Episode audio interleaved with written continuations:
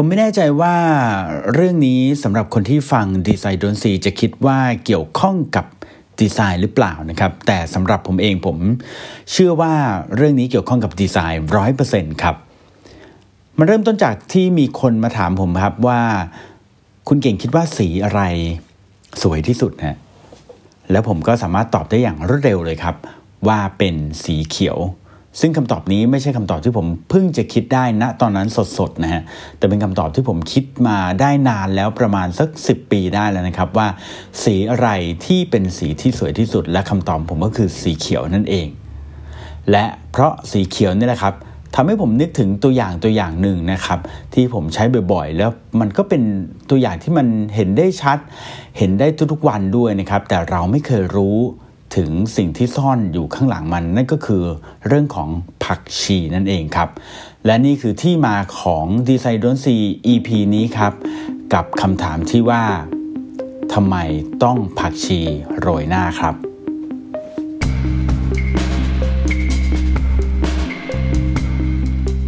อยู่ผมเก่งสิทธิพงศ์สินวาเกษมนะครับและดีไซน์โดนสีนะครับเรื่องราวของดีไซน์ที่คุณพบทุกวัน แต่คุณอาจจะมองไม่เห็นนะครับผมวันนี้เราจะมาพูดถึงเหตุผลว่าทำไมถึงต้องผักชีโรยหน้าครับ เคยสงสัยไหมครับว่าทำไมเวลาเราไปกินอาหารเนี่ยแทบจะทุกร้านเลยนะ ข้าวขาหมู ข้าวไข่เจียว ข้าวหมูแดง แม้กระทั่งก๋วยเตี๋ยว หรือต้มยำอะไรก็แล้วแต่นะฮะเขาจะต้องมีผักชีโรยหน้าเป็นตอนจบทุกทีเลยนะครับ แล้วก็ที่สำคัญก็คือผักชีเนี่ยยังจะเป็นเขาเรียกว่าเป็นเขาเรียกว่าเป็นคำสุภาษิตด้วยหรือเปล่าเนี่ยที่พูดถึงคนไทยที่ว่าชอบทำตัวเป็นผักชีโรยหน้านะคือทำงานไม่ค่อยดีเท่าไหร่ แต่ว่าขอให้หน้าตาสวยๆเขาไว้นั่นแหละเนี่ยคือผลลัพธ์ที่ที่เรามักจะชอบทำเนี่ยเป็นแบบผักชีโรยหน้านะครับ อย่างไรก็ตามครับ เหตุผลที่ผมคิดถึง EP นี้ได้เนี่ยก็เพราะว่ามีเมื่อไม่นานมานี้นะฮะผมได้มีโอกาสไปบรรยายที่งานหนึ่งนะฮะแล้วปรากฏว่าในงานนั้นเนี่ยพูดถึงเรื่องของดีไซน์ครับแล้วเป็นดีไซน์ของแบรนด์แบรนด์หนึ่งนะฮะที่แบรนด์นั้นเนี่ยมีสีในในงานดีไซน์เนี่ยมีสีแค่ 2 สีนั่นเองก็คือสีแดงกับสีขาว ทีนี้ครับพอใช้แค่สีแดงกับสีขาว ในงานออกแบบไม่ว่าจะเป็นตึก หรือโชว์รูมหรือดีไซน์อะไรต่างๆเนี่ยบางครั้งมันทำให้ดูแล้วแบบ มันจืดมันแห้งมันไม่สดชื่น มันดูแข็งนะฮะผู้ฟังในงานนั้นนะฮะก็ยกมือถามผมครับว่าคุณเก่งถ้าเกิดว่างานดีไซน์ของเราเนี่ยหรือรูปแบบร้านค้าของเราเนี่ยมันถูกกำหนดมาว่าให้ใช้เฉพาะสีแดงกับสีขาวเนี่ยแล้วมันดูแห้งดูจืดดูแข็งแบบนี้เราควรจะทำอย่างไรนะฮะผมก็แนะนำไปครับว่า ก็แค่เอาต้นไม้มาใส่ฮะเพราะว่าต้นไม้มีหนึ่งในสีที่ผมคิดว่าเป็นสีที่สวยที่สุดในโลกนั่นก็คือ สีเขียวนั่นเองครับ เมื่อคุณนำต้นไม้มาใส่ไว้หน้าโชว์รูม หน้าร้านของคุณที่มีแค่สีแดงกับสีขาวเนี่ยนะครับ มันก็จะทำให้ร้านของคุณมันดูสวยมันดูสดชื่น ลองนึกถึงต้มยำข้าวหมูแดงข้าวขาหมู ที่เวลาคุณทำอาหารเสร็จแล้ว ต้องนำผักชีมาโรยหน้าดูสิฮะ เมื่อคุณนำผักชีมาโรยหน้าแล้วอาหารมันจะดูสวยขึ้นถูกไหมฮะถ้าเกิดว่าคุณลองสังเกตดูนะเวลาคุณไปตามร้านอาหารต่างๆนะฮะจริง ๆ เรื่องนี้ถ้าเกิดว่าคุณเป็นคนที่ทำกับข้าวบ่อย ๆ ด้วยเนี่ยผมจะบอกได้เลยว่า คุณอาจจะสังเกตได้เห็นชัดกว่าคนอื่นนะว่าเวลาเราทำกับข้าวเสร็จใหม่ ๆ แล้ว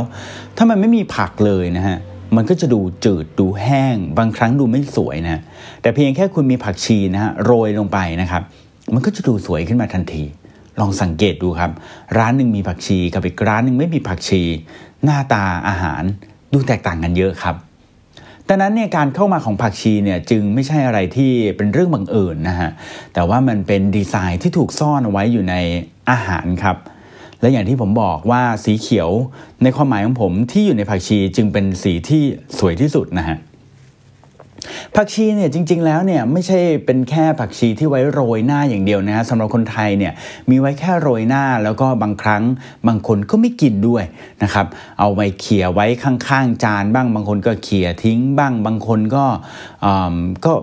ตักทิ้งนะครับไม่กินนะฮะน้อยคนบางคนก็ถึงจะกินเหตุผลที่ไม่กินเขาเพราะว่าบางคนบอกว่ามันมีกลิ่นเหม็นนะครับกลิ่นฉุน บางคนก็บอกว่า มันเป็นแค่เศษเล็ก ๆ มันกินเข้าไปก็ไม่อิ่ม ส่วนบางคนก็บอกว่ากินเข้าไปแล้ว ก็ไม่ได้รู้สึกว่าอยากจะกิน เพราะว่ามันเป็นแค่ผักประดับนะฮะเป็นแค่ไม้ประดับอยู่ในจานอาหารนะ แต่ว่าผักชีครับกลับกลายเป็นผักที่ได้รับความนิยมมากเลยนะฮะในประเทศญี่ปุ่นนะฮะเราอาจจะเคยได้ยินว่าคนญี่ปุ่นเนี่ยนิยมทานผักชีแบบมาก ๆเลยนะครับหนักกว่าคนไทยอีกนะครับถึงแม้ว่าผักชีของเขาจะไม่ได้ราคาถูกเหมือนไทย แต่เขากลับชอบกินมากกว่าคนไทยกันเองซะอีกนะครับคนญี่ปุ่นเนี่ยชอบกินผักชีมากถึงขนาดมีนักร้องบอยแบนด์นะครับวงหนึ่งนะฮะของญี่ปุ่นเนี่ยร้องเพลงชื่อผักชีเฮเว่นนะฮะที่แปลว่า เฮเว่นที่แปลว่าสวรรค์นั่นเองนะครับ แล้วก็มีร้านอาหารของญี่ปุ่นนะฮะที่ใช้ผักชีเนี่ยเป็นวัตถุดิบหลักหลักนะฮะในการทำอาหารด้วยนะครับ ก็คืออาจจะเอาผักชีมาผัดนะฮะผัดผักเป็นผัดผักชีอะไรอย่างนี้นะฮะไม่ได้มีไว้แค่เป็นตัวประกอบหรือว่าเป็นแค่ผักตกแต่งเหมือนบ้านเรานะครับ แถมเมนูผักชีเนี่ยนะครับยังกลายเป็นเมนูแห่งปีของญี่ปุ่นด้วยนะครับในปี 2016 นะฮะซึ่งนี่ยิ่งเป็นเครื่องยืนยันขึ้นไปใหญ่เลยว่าคนญี่ปุ่นนี่ชอบกินผักชีมาก ๆ ในช่วงหนึ่งเลยนะฮะ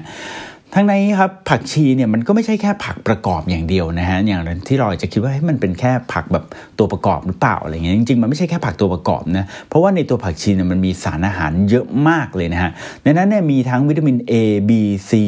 มีธาตุเหล็ก มีเบต้าแคโรทีนมีแคลเซียม แล้วก็มีอะไรเยอะแยะไปหมดเลยนะครับโดยผักชีเนี่ย มีส่วนช่วยทำให้เราสามารถลดน้ำตาลในเลือดได้นะครับ เหมาะกับคนที่ป่วยเป็นเบาหวานนะครับ หรือคนกำลังลดน้ำหนักนะฮะแล้วก็ช่วยป้องกันโรคหวัดนะครับ แก้อาการหิวน้ำนะครับ กระหายน้ำนะครับ ต่อต้านเชื้อโรคต่างๆ ในลำไส้ได้ด้วยนะครับ ช่วยขับลมในกระเพาะอาหารมีสารต้านอนุมูลอิสระ เป็นยาระบายอ่อนๆ แล้วก็เป็นอาการยาแก้อาการวิงเวียนศีรษะบำรุงสายตาได้ด้วย แถมยังช่วยกระตุ้นการทำงานของเลือด และก็กล้ามเนื้อได้ด้วยนะครับดังนั้นไอ้ผักที่เราคิดว่าเป็นตัวประกอบเนี่ย เอาเข้าจริง ๆ ความสำคัญของมันไม่ค่อยประกอบเท่าไหร่เลยนะฮะแต่ความเป็นจริงแล้วเนี่ยเราจะมาบอกว่าผักชีเนี่ยคนไทยเนี่ยชอบใช้มาโรยหน้า แล้วเราก็บอกว่าเราชอบเลือกใช่ไหมเรียกว่าเป็นผักชีไทย ผักชีฝรั่งอะไรประมาณนี้ แต่เอาเข้าจริงๆเนี่ยคุณทราบไหมครับว่า ผักชีไทยจริง ๆ แล้วเนี่ยไม่ได้มีต้นกำเนิดมาจากเมืองไทย แล้วแหล่งกำเนิดของผักชีจริง ๆ แล้วอยู่ที่ไหนกันแน่ครับ ผมไปค้นข้อมูลมาให้ครับ ปรากฏว่าเขาบอกว่าเอาเข้าจริงๆเนี่ยน้อยคนจะทราบครับว่าผักชีเนี่ยมีต้นกำเนิดจริง ๆ แล้ว อยู่แถวไหน แต่ที่เขาค้นพบผักชีที่เก่าแก่ที่สุดนะฮะเก่าแก่ที่สุดเนี่ยอยู่แถวแถวประเทศอิสราเอลครับ ถูกค้นพบอยู่แถวแถวถ้ำ นาฮาวฮิมานะครับในประเทศอิสราเอล ซึ่งพอเขาไปเจอเนี่ยเขาก็ย้อนดูเลยครับว่าผักนี้เนี่ยมันมีอายุอยู่ในช่วงปีไหนนะครับ ซึ่งก็ค้นพบว่าผักชีนี้ที่เขาค้นพบแล้วบอกว่าเก่าแก่ที่สุดเนี่ยมันอยู่ในช่วงปี 9,600 ถึง 8,000 ปีล่วงมาแล้วนะครับ เกือบหมื่นปีนะฮะผักชีนี่นะครับ แต่สิ่งที่เราไม่รู้ก็คือคนอิสราเอล หรือคนที่อยู่ที่ถ้ำ Nahal Hemar ตอนนั้นเนี่ยเอาผักชีไปทำอาหารอะไร หรือว่าเป็นแค่เอามาเป็นยาหรือเปล่า อย่างไรก็ตามครับ ผักชียังค้นพบค้นเจออีกที่หนึ่งฮะที่แบบจริงๆ ไม่น่าจะเจอเลยนะฮะแต่ก็ไปเจอมันฮะก็คือที่สุสานของฟาโรห์อย่างตุตันคาเมนนะฮะในสุสานของฟาโรห์ตุตันคาเมนเนี่ยนะฮะมีผักชี อยู่ในนั้นด้วยนะครับ แล้วก็ค้นพบเจอว่าเป็นผักชีที่มีอายุประมาณ 3,000 กว่าปีมาแล้วนะครับคำถามคือทำไมฟาโรห์ถึงคิดว่าจะต้องเอาผักชีพกไปด้วยไปถึงบนสวรรค์นะ่ะเอาไปเป็นยาหรือเปล่า เรื่องนี้เป็นเรื่องที่เรายังไม่รู้นะครับ แต่ว่าที่เรารู้แน่ ๆก็คือว่าในระแวกนั้นนะในระแวกที่เป็นระแวกที่เป็นสุสานของฟาโรห์เนี่ยนะครับ ไม่ได้มีพื้นที่ใด ๆ ที่บอกว่าผักชีเนี่ยสามารถที่จะเติบโตหรือสามารถปลูกได้จากแถวนั้นครับแน่นอนเพราะว่าแถวนั้นเป็นทะเลทรายถูกไหมดังนั้นเนี่ยการที่ผักชีมันจะขึ้นแถวนั้นมันเป็นไปได้ยากเลยนะครับจึงมีความเป็นไปได้สูงว่าชาวอียิปต์โบราณเนี่ยนำผักชีเนี่ยมาจากที่อื่นครับแล้วค่อยทำการเพาะปลูกลงริมฝั่งแม่น้ำนายของพวกเขานั่นเองนะครับ ผักชีของตูตานคาเมนในตอนนั้นเนี่ยจึงเรียกว่าเป็นผักชีปลูกนะครับ แต่ไม่ใช่ผักชีป่า เหมือนอย่างที่เขาเจอกันในถ้ำนาฮาฮิมาเนี่ยนะครับที่อิสราเอล ซึ่งไอ้ที่นั่นเนี่ยมีอายุเก่าแก่กว่ากันหลายร้อยปี เยอะมากเป็นพันปีถูกไหมฮะเยอะมากเลยนะครับ อย่างไรก็ตามครับในช่วงเวลาใกล้เคียงกันกับช่วงของอียิปต์เนี่ยนะฮะก็มีชาวกรีกเหมือนกันนะครับที่มีการปลูกผักชีแล้วด้วยเหมือนกันนะครับแต่ทีนี้ครับ ชาวกรีกเนี่ยเขาก็มีการปลูกผักชี แล้วก็มีการใช้วัตถุดิบเป็นผักชีอยู่แล้วนะครับ ซึ่งตอนนั้นเนี่ยก็มีอายุอยู่ก็ไล่เรียกกันกับอียิปต์คือประมาณช่วง 3,000 กว่าปีมาก่อนแล้วนะครับ แล้วผักชีเขาใช้ทำอะไรครับ มีหลักฐานค้นพบว่าชาวกรีกครับนำผักชีไปทำเป็นน้ำหอมครับ แล้วก็เครื่องเทศไอ้เครื่องเทศจริง ๆ ไม่ค่อยเท่าไหร่นะเราก็ใช้เป็นแบบเครื่องเทศด้วยเหมือนกันแต่ว่าเขาใช้เป็นน้ำหอมฮะอืม แล้วก็บางที่ก็ถูกใช้ใช้ผักชีเนี่ยเป็นสมุนไพรด้วยนะครับ ซึ่งจริงแล้วเนี่ยคำว่าผักชีนะครับผักชีเนี่ยภาษาจริง ๆ ของมันเนี่ยถ้าพูดเป็นภาษาอังกฤษแล้วเนี่ยอ่านว่า coriander นะครับผักชีคือ coriander นะครับซึ่งชาวอังกฤษเนี่ยนะครับนำผักชีที่ได้มาเนี่ยไปปลูกในอเมริกานะครับตั้งแต่เมื่อประมาณ ปีพศ 2213 นะครับซึ่งเขาก็เอาผักชีเนี่ยไปเป็นเครื่องเทศนั่นเองนะครับ แต่ว่าการที่ได้เข้าไปในอเมริกาเนี่ยนะครับตอนที่ยุโรปย้ายถิ่นฐานเข้าไปในอเมริกาเนี่ยนะฮะก็ทำให้พวกเราเนี่ยได้รู้จักกับพืชผักผักชีอีกตระกูลหนึ่งนะที่เขาเรียกว่าคูลันโตรนั่นนะครับ ซึ่งสำหรับประเทศไทยเราเองเนี่ยเรียกผักชีคูลันโตรเนี่ยนะครับว่าผักชี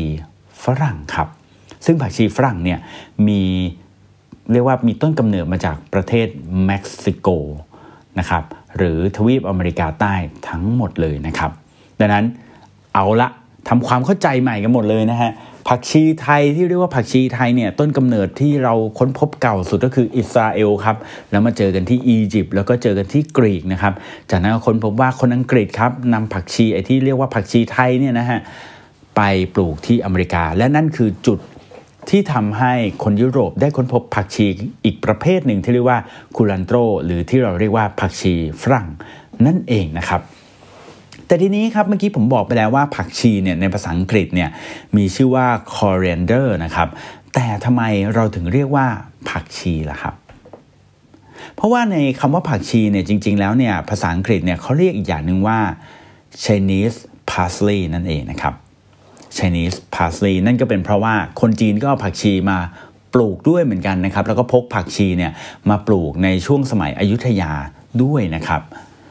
จึงมีความเป็นไปได้ไหมว่า ฝรั่งอาจจะเรียกว่า Chinese parsley นะครับ แล้วเราก็ฟังออกมา แล้วเราก็เลยเรียกว่า อืม Chinese parsley พูดยากจากนั้นเรียกว่าผักชีละกันนะครับ ดังนั้นนี่คือต้นกำเนิดของผักชีนะฮะ แต่คำถามว่าแล้วโรยผักชีทำไม จริง ๆ ผมตอบไปตั้งแต่ประโยคแรกของ EP นี้แล้วนะครับ ก็คือผักชีทำให้อาหารสวยครับ และดูน่าทาน แต่ที่สำคัญอีกอย่างหนึ่งก็คือกลิ่นของมันครับ เขาบอกว่ากลิ่นฉุนของผักชีเนี่ยนะครับ มีคุณสมบัติช่วยดับกลิ่นคาวได้ด้วยนะครับ และนี่คือเรื่องของ ดีไซน์ผมคิดว่าเป็นสิ่งที่คนส่งต่อๆกันมา แต่เราไม่เคยรู้มาก่อนครับว่าทำไมต้องมี ถามคุณอีกครั้งว่าคุณคิดว่าเรื่องนี้เกี่ยวข้องกับดีไซน์หรือเปล่า แต่สำหรับผม ผมคิดว่าเกี่ยว ทั้งในเรื่องของสีสัน และในเรื่องของประสบการณ์ การใช้งานของลูกค้านะครับ ขอบคุณที่ติดตามดีไซน์ดนซีกับผมเก่งสิทธิพงศ์สินไม้เกษม แล้วพบกันใหม่ EP หน้าสำหรับวันนี้ สวัสดีครับ